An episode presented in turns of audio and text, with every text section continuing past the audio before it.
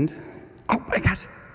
So, my wife Katie is preaching uh, a full sermon for the first time today, and I'm super duper excited about it for all kinds of obvious reasons.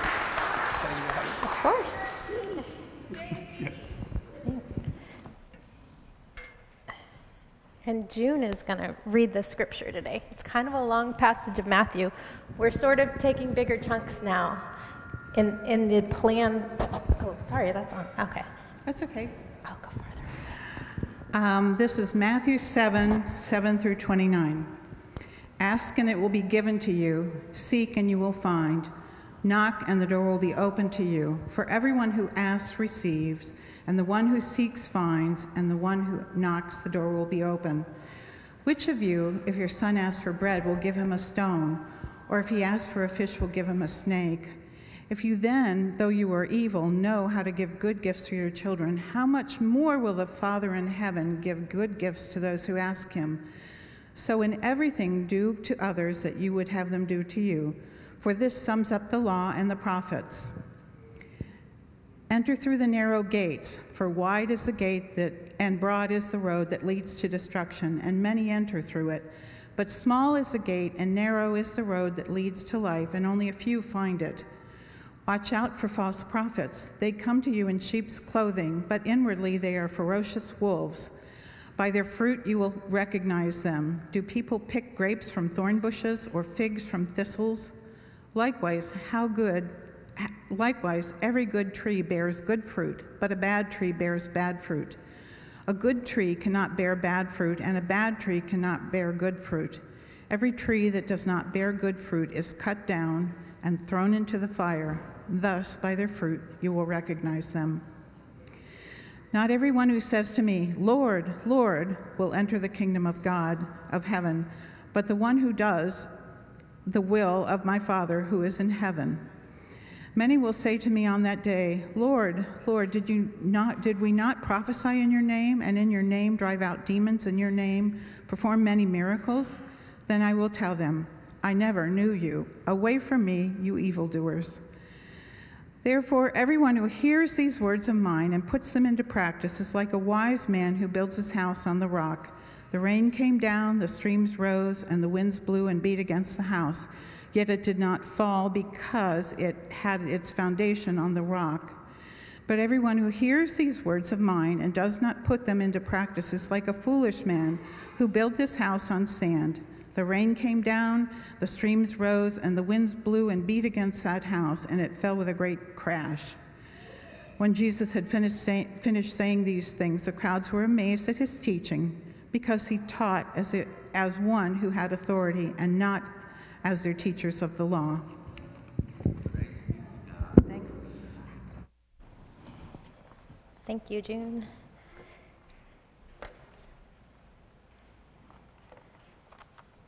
So, good morning. Thank you all. I am happy to be here and talking about these scriptures. And uh, in part, it has been a process because uh, Jesus taught with authority, and uh, I hope to share with you what God has done in my heart as I have encountered these scriptures. And uh, if you don't like it, that's okay, because the Spirit of God is at work in your heart. So I will offer to you what God has done through me or in me, um, and also invite the Holy Spirit here in all of our hearts for what the Spirit is doing with you. Um, and in keeping with Daniel's suggestion from a couple weeks ago, to really push into the parts of the scripture that seem hard and confusing, I jumped on this passage because um, well, there's a lot in it that makes me uncomfortable. And uh, there is cause for alarm in many of the warnings that we just read. And it's important to look at them and respond accordingly.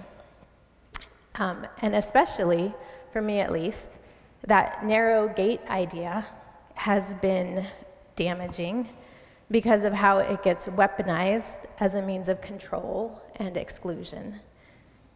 The lens it is viewed through colors everything, and often the lens we view it through is fear. The gate is narrow. You're going to miss it, and be destroyed. If you do find it, you must be very careful not to slide down its slippery slopes to the outer darkness. There's weeping and gnashing of teeth. Hearing it this way leaves us vulnerable to wolfish people, the false teachers and the false prophets that Jesus describes, who police the way and are very sure of their judgment of everyone else. And in my life, I have found that there are no shortages of people who would loudly and confidently tell me God's plan for my life and the way to prove that I was a good Christian and to know that I was saved. It makes sense, right? If the way is broad that leads to destruction, then we have to turn away from what's popular um, and fight culture wars and make sure not to be led astray by doing anything outside of the Christian bubble. Now, I was a teenager in the 90s. This was a thing for a lot of evangelicalism. Um, I, uh, I didn't burn my secular CDs personally, but that's because I never bought any. I did rally around the flagpole, and I had a purity ring, and I went on mission trips. Um, I spent the year after high school interning with a very intense Christian parachurch ministry in Texas. I, I have the certificate to prove it. I am a maniac for life. I moved to Columbus. I moved into a girls' Christian ministry house. I helped lead a home church. I kept to the straight and narrow way. And what I found was that the pressure to perform and to conform and to always be saving, even though, really, if you thought about it, it was taught that God and ultimately all of our efforts would not prove effective for saving the majority of people. I found that this uh, was exhausting and, and depressing. Um, but when I questioned it, and when I tried to discern and follow the leading of the Spirit, to trust that God can handle any doubts, um, that who God is isn't dependent on my certainty, the narrow way police came down hard. And there was, again, no shortage of people who loudly and confidently told me that I had lost God, gone astray, and would deserve every bad thing that ever came my way. And let me tell you, friends, that was a pretty devastating spiritual experience that has taken a long time and is a continuing process to recover from. and I know that I'm not alone and that many people have felt this sense of despair and rejection, whether from inside the church or from being excluded from it entirely. But despite the pain, I am grateful because by letting go of my own righteousness letting myself be condemned, to slide down that scary, slippery slope, I really got to experience the truth of that Psalm 139 that we heard. There is nowhere we can go from God's presence. Even the darkness is as light to God. Jesus says that few find the narrow gate, but it leads to life. So, why do we end up thinking of the narrow way as dangerous? and something that's easy to lose. When we read it through that lens of fear, we miss that Jesus is actually offering us some good news. There's a way that leads to life. He has brought light where there used to be only darkness. And in the warnings that follow, the Lord, Lord, uh, He's offering us reassurance that God will not allow injustice to go unaddressed. If you have been the victim of abuse, it can be hard to know what to do. Either you can say something and run the w- risk of having it worsen, having that accusation turned back on you, or being ignored. Or if something were to be done about it, the consequences may be more than what you want. So you try to resolve it on your own. But what if the authority and the judge could be trusted? If we look at the character of God as it is revealed through Jesus Christ, God's justice sets the world right.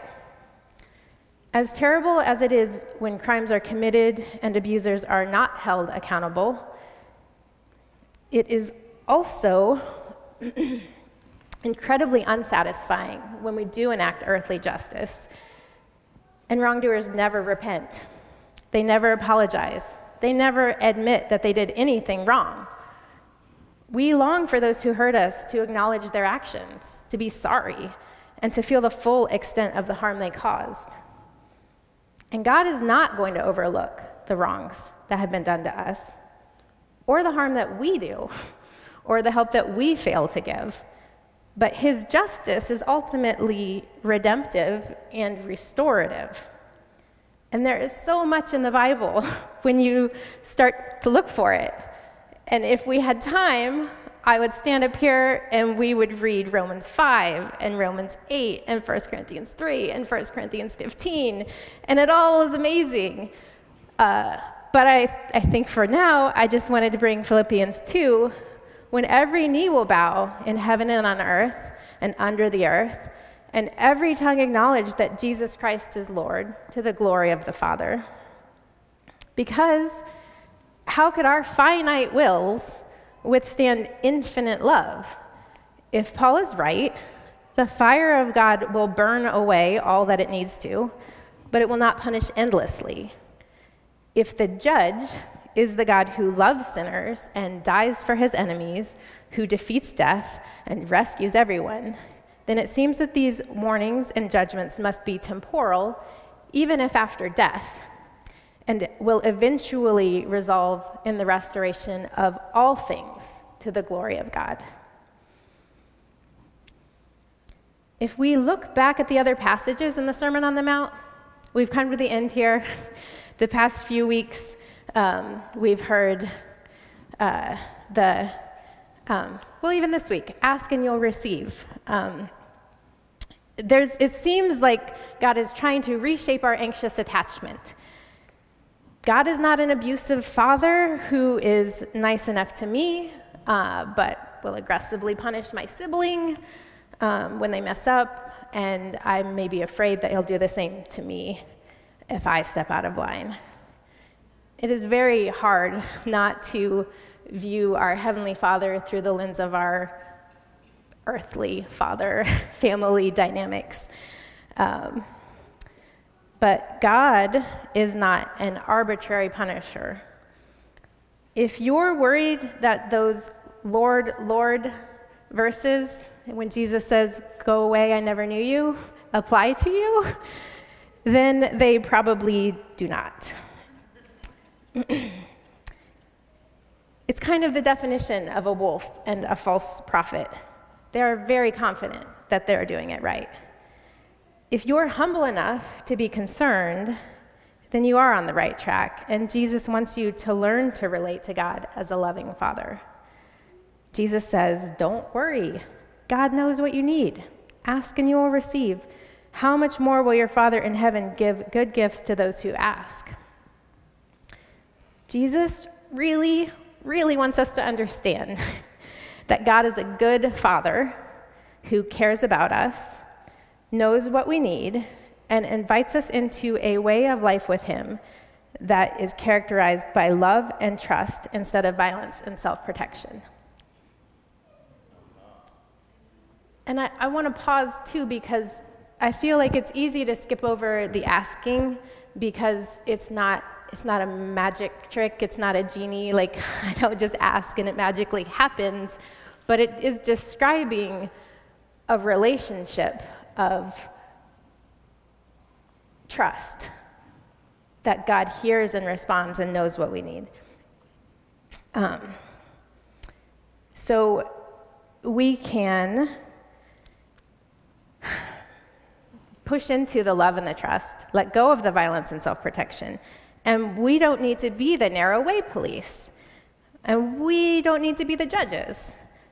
Last week, Jeff preached on Jesus' instruction judge not, lest you be judged, and that we're to take the plank out of our own eye. So we can lay down our stones.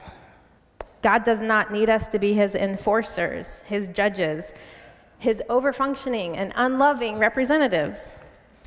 As Romans 14 says, each of us will give an account of ourselves to God. Therefore, let us stop passing judgment on one another. Even if the broad majority around us chooses not to care for the poor, doesn't reject violence, doesn't love enemies, that doesn't mean that we're on the wrong path. Taking the path less traveled, the putting Jesus' teachings into practice path, is good and life giving. There is a way of life even in the midst of destruction. We can follow Jesus, we can trust God, we can be the children of God and have a solid foundation and a rock that holds steady in the storm. But what about those wolves, those false prophets and teachers? Jesus says, What about them? Leave them. They're the blind leading the blind. Um, you follow me. As we follow, we will lose our way.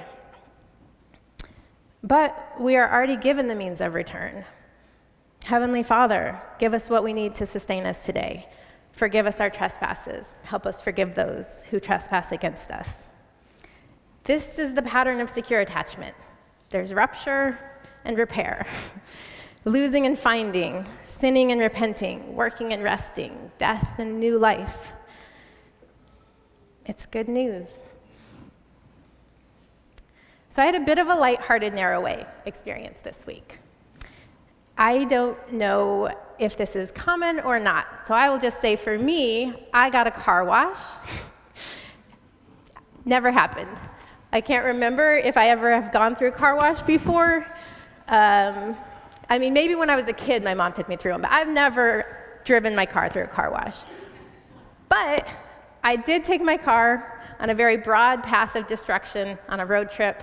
I destroyed a lot of bugs. and then I thought, there's a narrow way. and I'm going to find it. I found a car wash, and there's this track and like you, you have to drive your tire onto the track, and then you put your car in neutral, and you take your foot off the brake, and it pulls you through. And it was, it was like magical, right? Like, I let go, and all of a sudden I'm surrounded by this, you know, water and bubbles, and there's pretty colors and the sounds, and I was like, wow, like, this is making something new, you know. I actually went through it three times. It was amazing. um, yeah. But, but like that can be our spiritual life, right? When we let go and let God do the work, it's a beautiful thing. So uh, we, when we encounter God and we receive God's love, that, that casts off our fear and we receive the Spirit that allows God to call us Father. So it is a narrow way, but it is not an impossible way. Jesus says in Matthew 19, it's easier for a camel to go through the eye of a needle than for a rich man to enter the kingdom of God. But with God, all things are possible. And that really puts the emphasis back where it needs to be.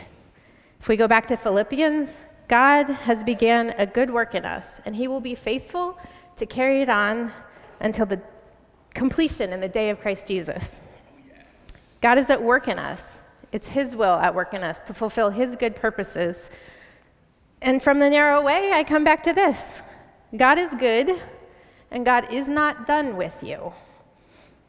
Sometimes the way seems easy, and we walk beside streams and lay down in green pastures. Sometimes the way is through the valley of the shadow of death. But always, God is with us. So we have a little time. I'm going to read some of Psalm 139 again and just invite the Spirit to intercede for us and spend maybe two minutes in silence as we just receive from the Spirit of God who ministers love to our hearts. Uh, and then I will invite people up for communion, which is open to everyone. Um, everyone who wants to respond to Jesus' invitation. Um, so, Holy Spirit, we welcome your presence here. You have searched me, Lord, and you know me. You know when I sit and when I rise. You perceive my thoughts from afar.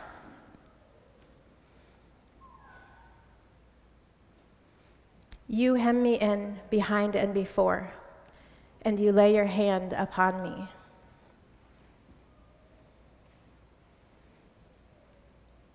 Where can I go from your spirit? Where can I flee from your presence?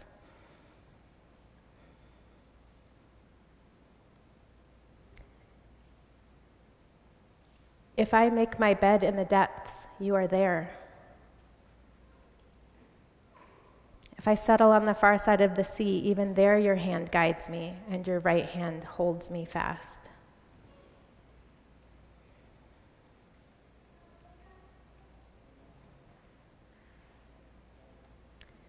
Search me, God, and know my heart. Test me and know my anxious thoughts.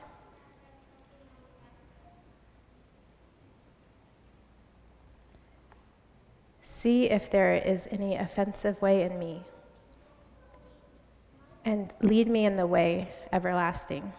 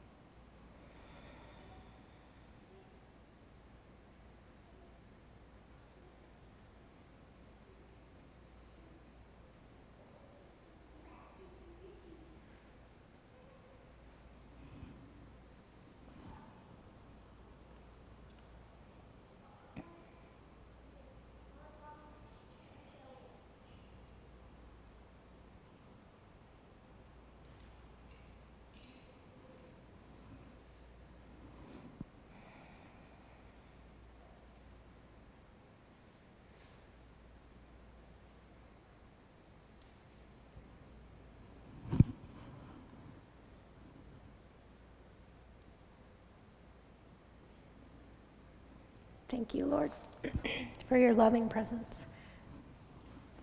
Do.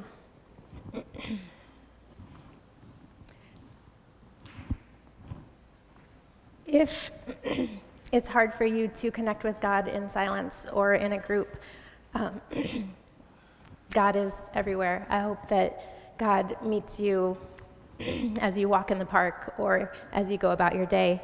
Um, and if you want a tangible connection with God, Jesus invited us um, to remember him and receive him. And he took the bread and broke it and said, This is my body broken for you. Do this in remembrance of me.